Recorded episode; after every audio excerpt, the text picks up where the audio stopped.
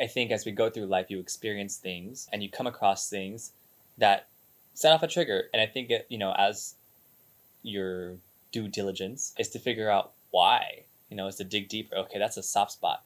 Why is that a soft spot? Okay, let's see. Oh, it might be connected to blank and blank and blank, and then really kind of address those things. Like I said, I'm super stubborn. At times can be like, nope, nah, I'm not going to do this because I don't like digging into my emotions, but I had to dig into my emotions to actually say like what I said about my trauma, right?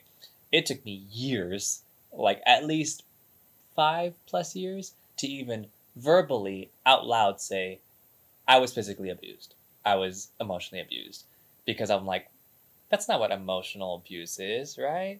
You know, although I did have like a bruise on my arm when I got thrown against the wall, like that's not physical abuse because it wasn't like a punch, right? You know, so it's like coming to terms with what it is a totally different thing, you know, and speaking it out loud is a totally different thing. So first off, props to you, you know, for acknowledging that and saying it, because you could have just been like, I'm done, goodbye, I don't want to talk to anybody, I'm shutting down.